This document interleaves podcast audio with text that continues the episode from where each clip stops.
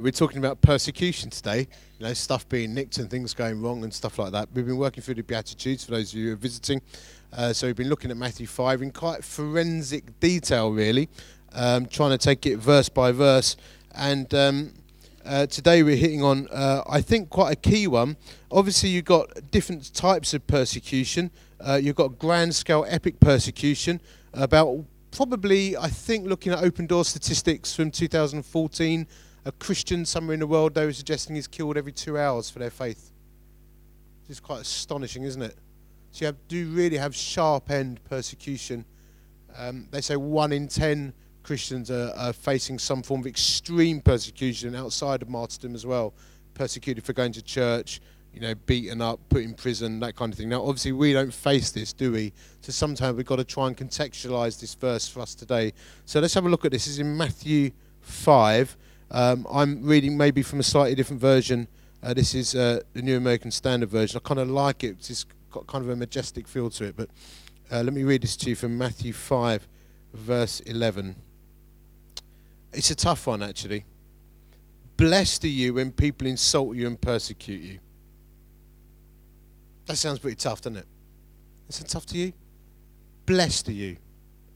Blessed are you when people insult you and persecute you and falsely say all kinds of evil against you because of me. Rejoice and be glad, for your reward in heaven is great, for in the same way they persecuted the prophets who were before you. Just just get your head around that a little bit. Blessed are you when people say things about you, give you a tough time or persecute you not only that, when that happens, be really happy about it. Rejoice and be glad when that happens because your reward is in heaven. Uh, is great. It's in the same way they persecuted the prophets who were before you. Now, I was trying to bend my mind around this. I um, I flew back in early on Wednesday morning and I was straight into work, to be honest with you. Uh, and, and we've just been hitting the ground running hard since I got back. So I was trying to pause to take some time yesterday, just sort of sitting back on the sofa and, and trying to let my mind turn around these verses and, and, and, and trying to get sort of behind the skin of it a little bit, really. So i I want to take a little step back uh, before we drill into what does this actually mean for us here in, in the West, where we are not facing a tough time. Our, our view of persecution might be there's a bit of noise outside that's disturbing our beautiful worship time oh, the enemy's having a right go at us today. No, it's not. It's just some people outside making a little bit of noise, disturbing our worship time. See what I mean? We're in a very, very different context. So we need to try and take a little bit of a step back. We had a, a, a small group of us a meeting every so often, uh, once or once or twice a month, just looking at leadership development. And I shared something uh, that night as I was cycling along uh, for many hours, pouring with sweat. I was sort of praying over stuff in the church, and um, I really felt the Lord speak to me actually about us um, as we grow and develop, and you know, we're gently seeing people come to Christ and people growing in faith. And, I, and I, it's not a groundbreaking word from the Lord, really, although it could be. I, I sense this from the Lord. I, it might just be my own heart, but I, you know, every organisation, every institution develops a character you know, it just does. You know, Kwik Fit will have its own character. You know, Marks and Sparks has a character. Barclays Bank has a character, has a feel to it. I was sensing the Lord saying to me as I was cycling along that, that God is calling us in some ways to be a place that's very gentle. And, and I, it really struck me deeply.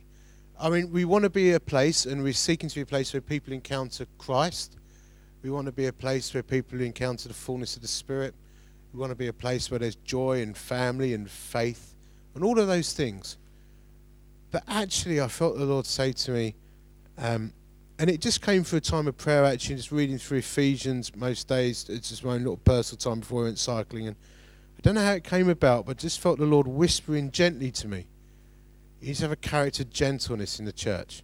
So I just want that to hover above everything we're saying today or sort of speaking into it. I think there's something we're being called to, not to have a, a hard edge, but a gentle edge. And and within that, before we drill into dwell in, drill into persecution, something that struck me again while I was sitting on my sofa yesterday having a cup of tea and thinking about things was to remember, profoundly remember, that every single person on the planet is one of God's beautiful, amazing creations. Every single person. Psalm 139, verse 14, is absolutely clear on it that we were fearfully and wonderfully made, knit together in our mother's wombs. But that's not just you, that's all people. All people. Beautiful in God's sight. Needing redemption, full of sin and mess the world is, but every single person is one of God's beautiful creations. And you're thinking, why is Carl saying that when he's talking about rejoice and be glad when you're being persecuted? I tell you why, because in our context, things are a little bit different. We face tough times sometimes in a very different way, and, and I want to focus on that because I, I think when we meet on a Sunday, one of the things we need to do is learn how to live well, and learn how to live with grace, and learn how to confront difficulties. We're not at the sharp end of persecution yet, although one day we might well be. But at the moment, it's like, how do we navigate this adventure, this sensational adventure of following Jesus whilst keeping our integrity? We need to remember that every single person is a beautiful creation from the Lord. And that we only exist because of the grace of God. And I've said this before, but actually, nanosecond by nanosecond, we are held together because of the grace of God. We can eat, drink, breathe, have opinions, go shopping, do whatever, only because of God's amazing grace. If God decided He wanted to shut it all down, He could. We sit here moment by moment purely because of the grace of God.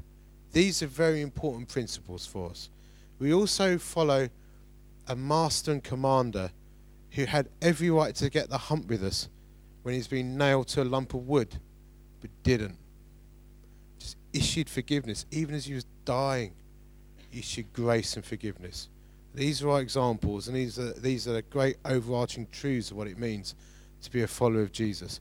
I think these are incredibly important principles for us. So I'm now going to drill through, having said those two things, maybe four or five bullet points that I think are extremely important in how we process and deal with stuff when people insult you and persecute you and falsely say all kinds of evil against you, regardless of how that and why that comes about, but especially if it's because you're a Christian, which is the context of the verse. But I want to look at how we actually handle this stuff anyway, because I think it's very important for us as a character of a church, uh, as, as a as we develop the church's character and feel. Uh, first thing is this, and these are just bullet points, just to take away really. Well, I mentioned this when we were with the guys uh, on on Friday night. One thing I've noticed that's happened to me over the years is that when someone grieves me, when I get hurt, and we all get hurt, don't we?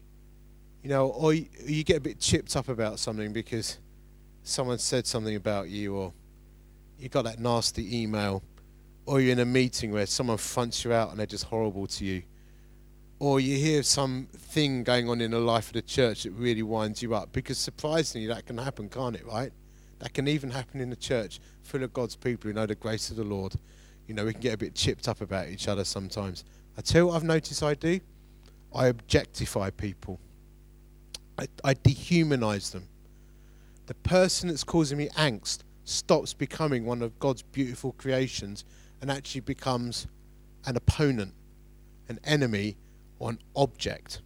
So, for example, um, I wrote an article about a year ago for Children's Work magazine, um, which wasn't well received by 50% of the Christian commentary population in these areas. 50% thought it was amazing, 50% thought it was a terrible thing that I wrote. Uh, you'll have to read the article and judge for yourself. But I was talking about boys and Sunday school, and I had some opinions. about how we deal with boys in Sunday school. The 50% of people who didn't like it were uh, from a, a, school of thought that said there's no real difference between the genders. So, something I happen to disagree with, uh, which came across in the article. But they objectified me. So I became this terrible enemy of gender equality, uh, which was bonkers because it's not where I'm at at all. Uh, and it, it was it was really tough. So people started writing blogs, and um, I started getting hassle on Twitter and Facebook and all kinds of stuff. Um, and and some of it was incredibly unreasonable.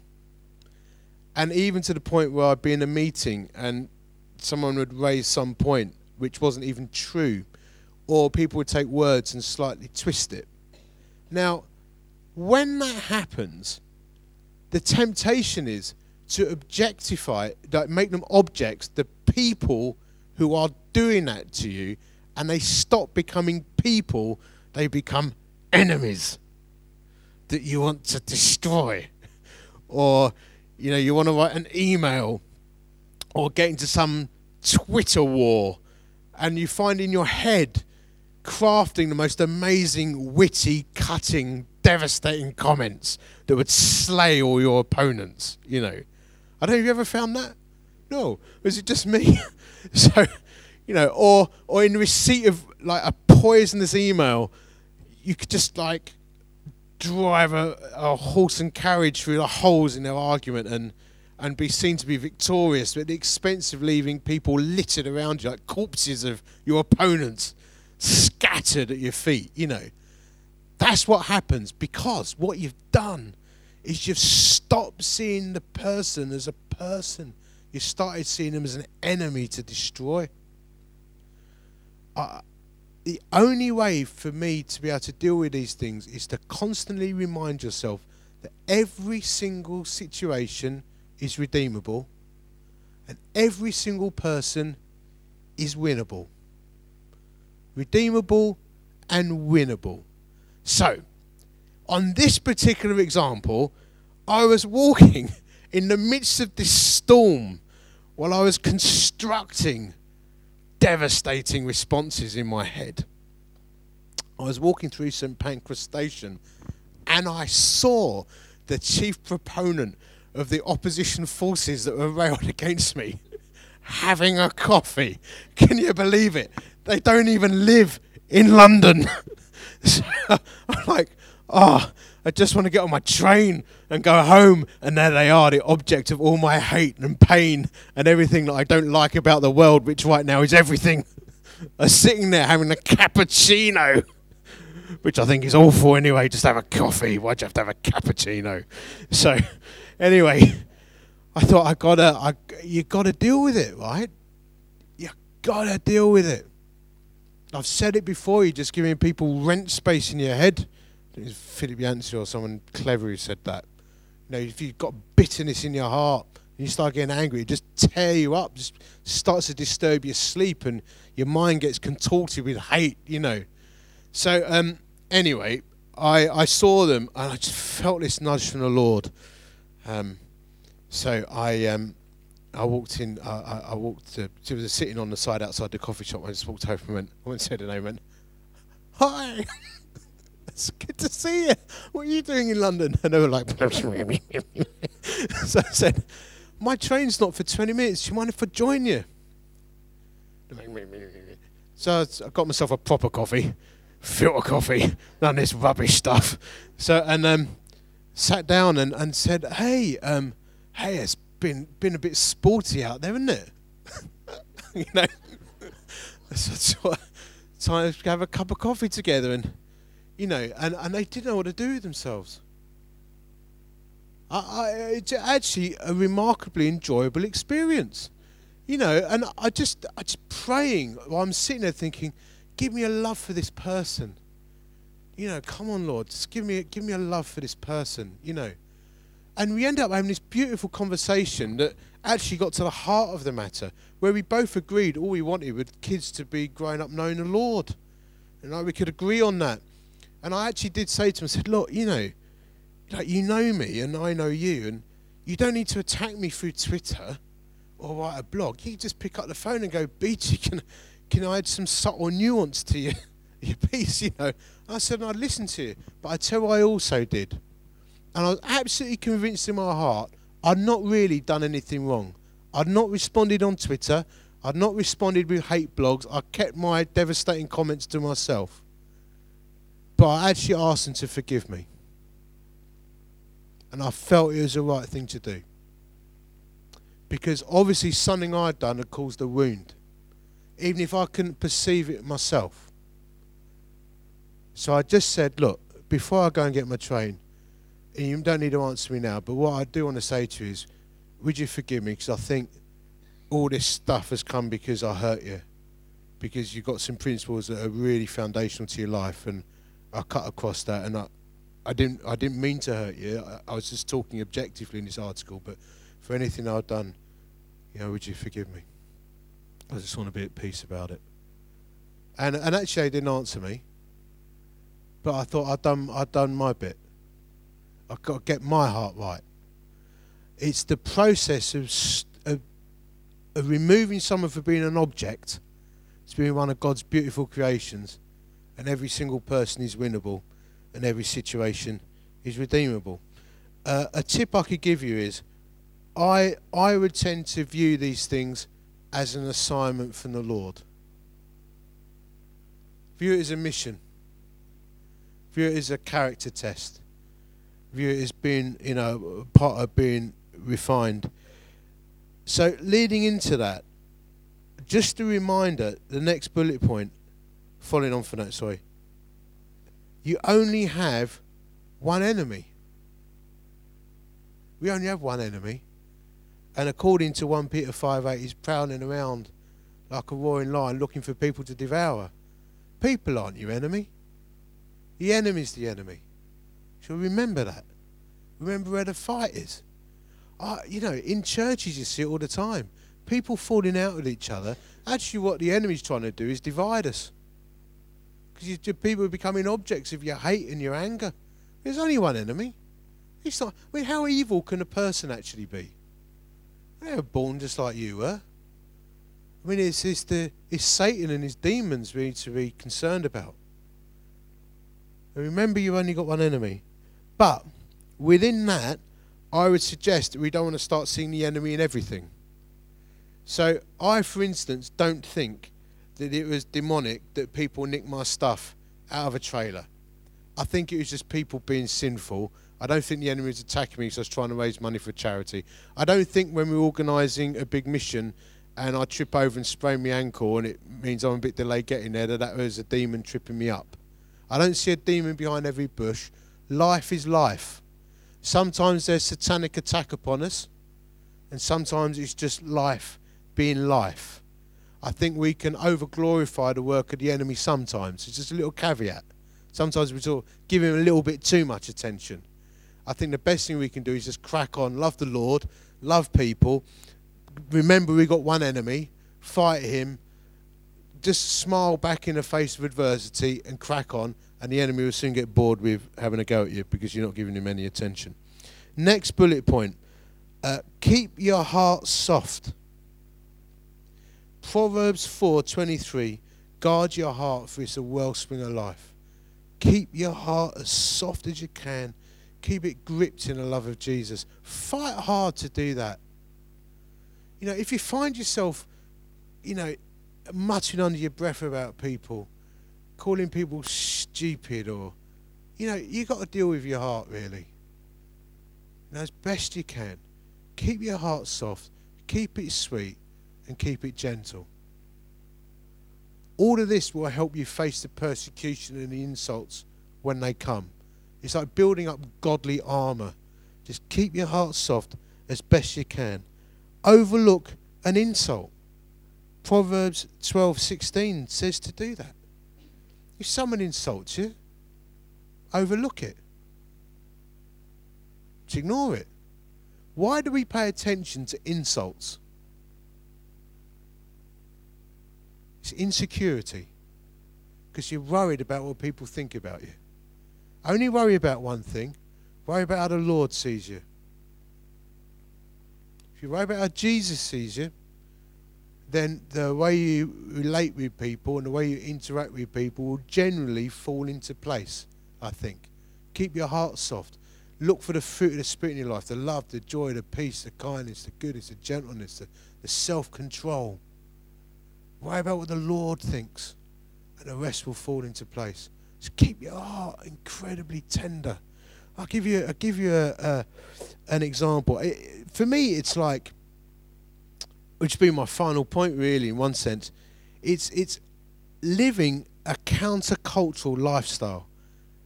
The kingdom of God is an upside down kingdom. We don't respond as the world responds. So let me give you a couple of examples. Um, your neighbour is putting a fence up and they're nicking two inches of your garden. Are you going to go to war over two inches of your garden?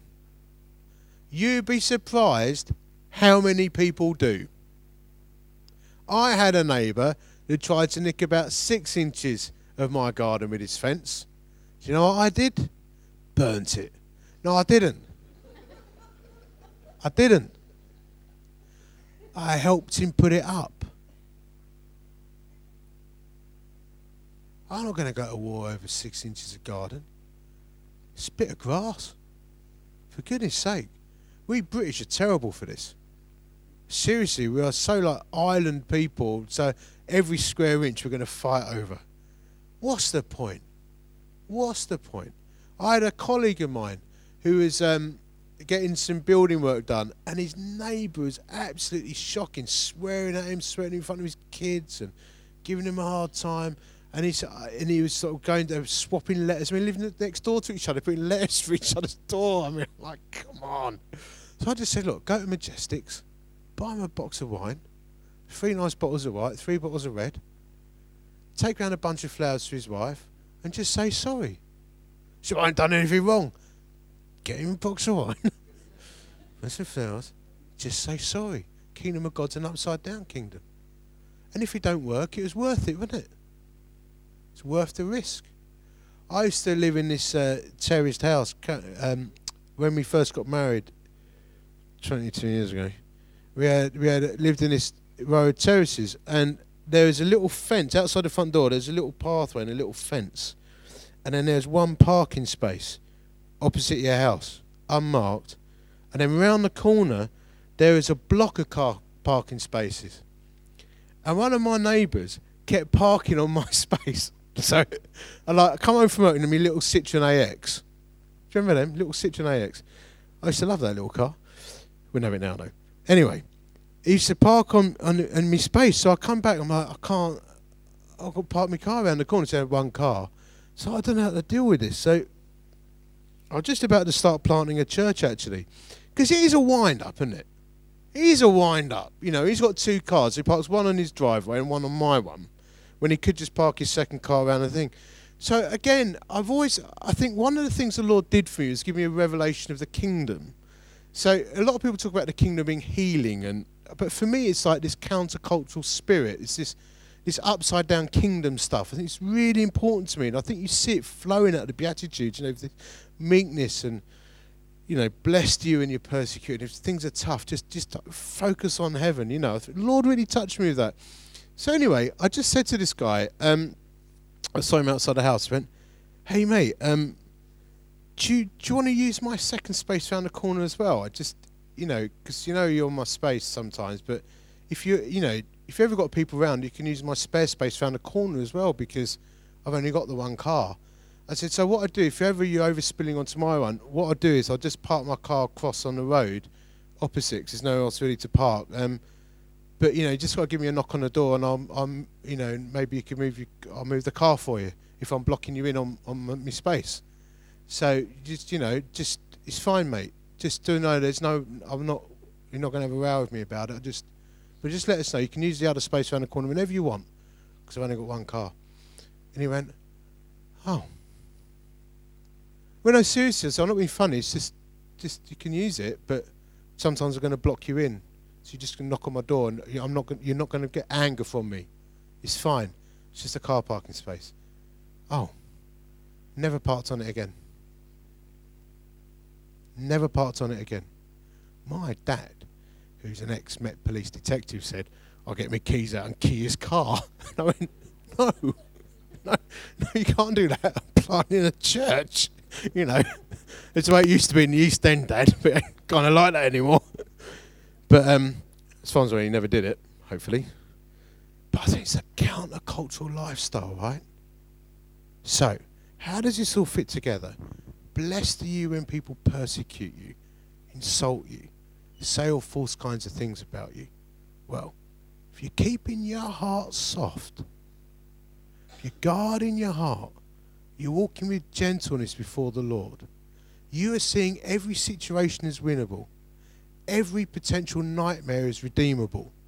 That work colleague that's winding you up, your neighbour who's doing your head in over the fence, the people making noise, the people who are insulting you or being antagonistic because you're a Christian. Every situation is redeemable. Every situation is winnable. You're keeping your heart soft. You're walking gently before the Lord. You're keeping your eyes up. You've got a sense of heaven on your shoulder. You will ride the storm. You will ride the storm. Particularly if you've got good people around you as well. Keep your heart right. You will ride the storm. And I'm telling you, the amount of people you will win round will blow your mind. The world expects you to go to war. That's what society does.